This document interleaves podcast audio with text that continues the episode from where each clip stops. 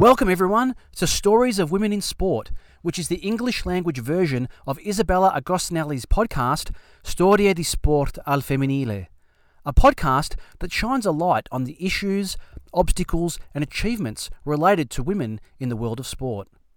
This version is narrated partly by myself, Anthony, and partly by my two daughters and colleagues, Grace and Claudia. Today's episode is about women in the Olympic Games. The marginal role of women in the Olympics has a long history, since in ancient Greece, sports were reserved only for men. Women were not even allowed to watch the races. Legend has it that once the mother of an athlete was so curious to see her son in action that she disguised herself as a man and managed to enter the arena. At that point, once the woman's ruse was discovered, she was chased away. To prevent similar cases from being repeated, coaches were required to train and have their athletes complete, compete completely naked. In ancient Greece, where the concepts of gymnastics and sport were born, contrary to what is claimed, there were games reserved for women, the Heraia, in honor of the goddess Hera.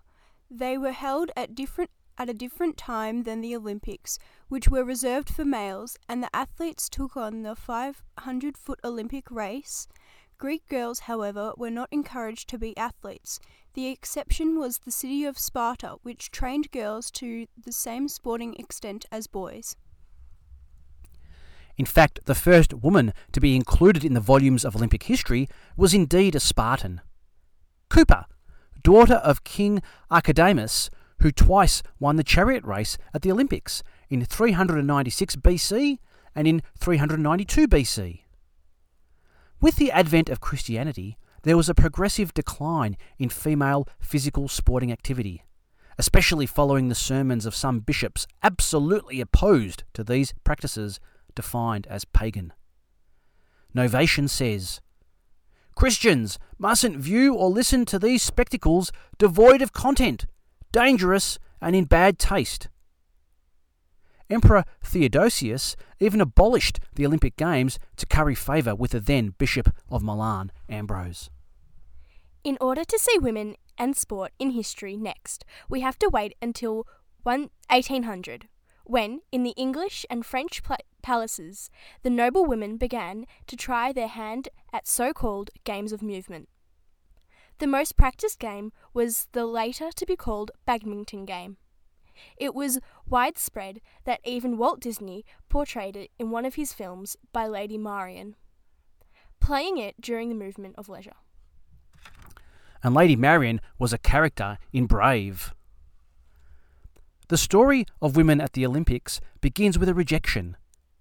Pierre de Coubertin, the father of the modern Olympics, judged women's sport the most unsightly thing that human eyes could contemplate, and consequently prevented women from taking part in the games. De Coubertin's thoughts were not simply those of a misogynist, but were inspired by Romantic era prejudices that saw women as languid and melancholic creatures. In addition, the morality of the time required women to wear loose clothes that covered the whole body, and it was mandatory to wear a wide headdress. It was therefore impossible to have any freedom of movement to be able to run, jump, or throw. In Athens 1896, however, there was a woman who defied the ban. Her name was Stamata Revithi. She was a marathon runner, and her story was discovered by the journalist Vladis Gavrilidis. There are several versions of the story. The fact remains, however, that Stamata, a young woman of humble origins, defied the ban of the Olympic Committee and ran the 40 kilometres of the marathon, which was the distance of the race of that time. According to historian Athanasios Tarasoulias, a member of the International Society of Olympic Historians, the woman walked from Athens to Piraeus with her son in her arms.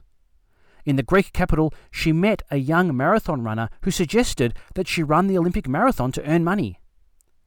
From that moment on, she tried in every way to put forward her case, until the Olympic Committee, after the deadline for registration had expired, proposed that she participate in a race scheduled for the next day, but which was never to be held. Stamata Revithi instead participated on an equal footing in the men's race. although at the entrance of the uh, Panathenaic Stadium, she was stopped by the Greek police and so was not able to actually finish the race. Four years later, the Games opened their doors to female athletes. As such, in 1900 in Paris, there were 22 women participating out of a total of 997 athletes. That 2.2% competed in five disciplines tennis, sailing, croquet, horse riding, and golf. Tennis and golf were the only disciplines to have exclusively female competitions.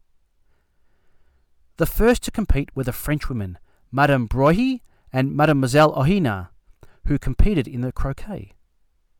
Rather than days, the Games of Paris 1900 went for months, since that edition took place throughout the duration of the World Fair. In the French capital, however, the careers of female athletes, so often forgotten or in the shadows, wrote this important page in their history. Two of them even returned home with medals. One is the sailor Helene du Pourtalès, the other is the English tennis player, already, at the fa- already famous at that time, Charlotte Cooper.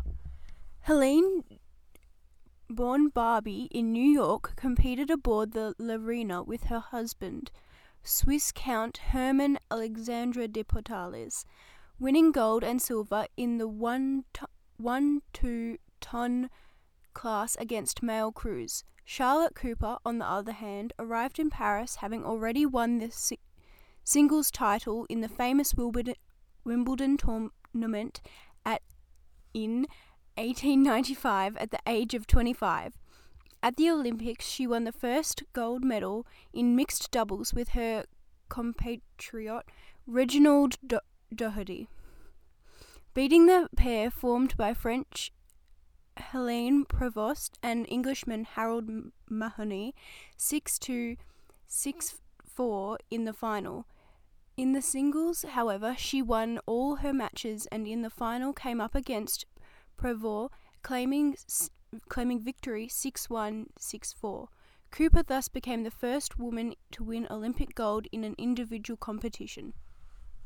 Margaret Abbott, an art student from Chicago, was in the French capital with her mother, Mary, to visit the World Fair.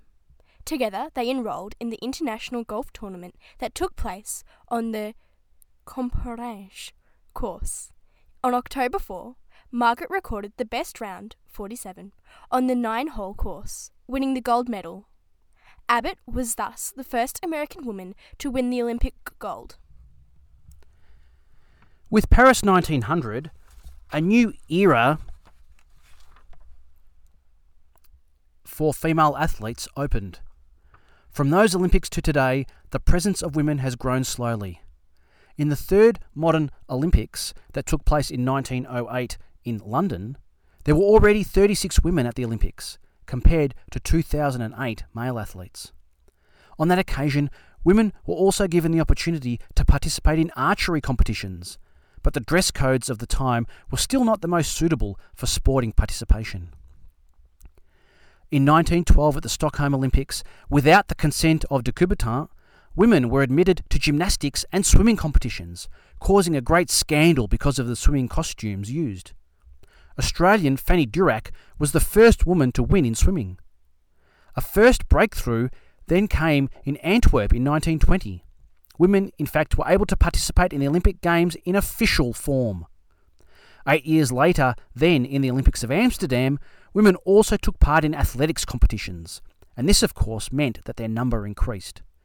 In total, in fact, the female athletes were 290 out of a total of 2,883 athletes. In 1921, the Frenchwoman Elise Milliat founded the FSFI, International Women's Sport Federation, and organised the Women's Olympic Games in opposition to the real Olympic Games.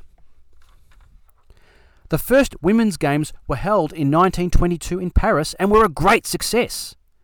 Fearing that these games might overshadow the popularity of the Olympics, the IOC convinced Milliat to give up her initiative in exchange for greater access to women within the main Olympic program. Women began to expand their participation across sports. However, they continued to face many difficulties related to clothing. In fact, there was still no sportswear designed specifically for them, and consequently, they had to make do as best they could. In 1928, 278 women competed at the Amsterdam Olympics, where, for the first time, they were able to participate in track and field competitions.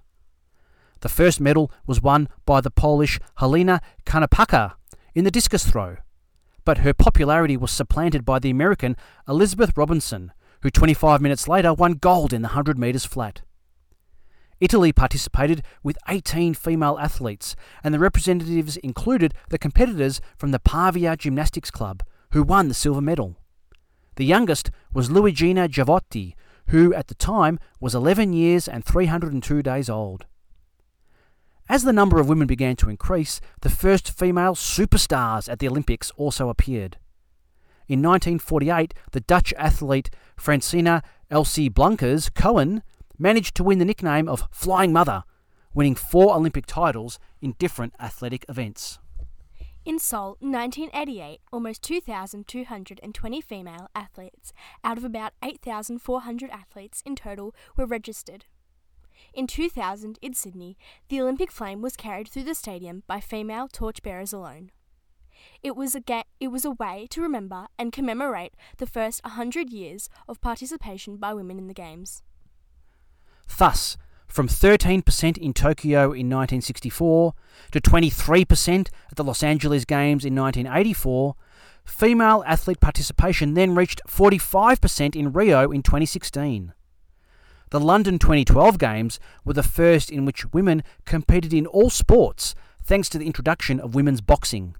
And for the first time, Brunei, Saudi Arabia, and Qatar had female athletes in their delegations. In the 2008 in 2018, the Youth Games in Buenos Aires were the first fully gender balanced Olympic event. The Tokyo 2020 Olympics will be the first gender balanced Olympic Games in history, with 48.8% of women, and there will be, for the first time ever, at least one female athlete and one male in each of the 206 teams and in the refugee Olympic team. In addition, the rules were changed to allow the National Olympic Committees to nominate a male athlete and a female athlete to carry together the flag of their country during the opening ceremony. For Italy, this will be Jessica Rossi in shooting and Elia Viviani, the first cyclist in history to act as a flag bearer.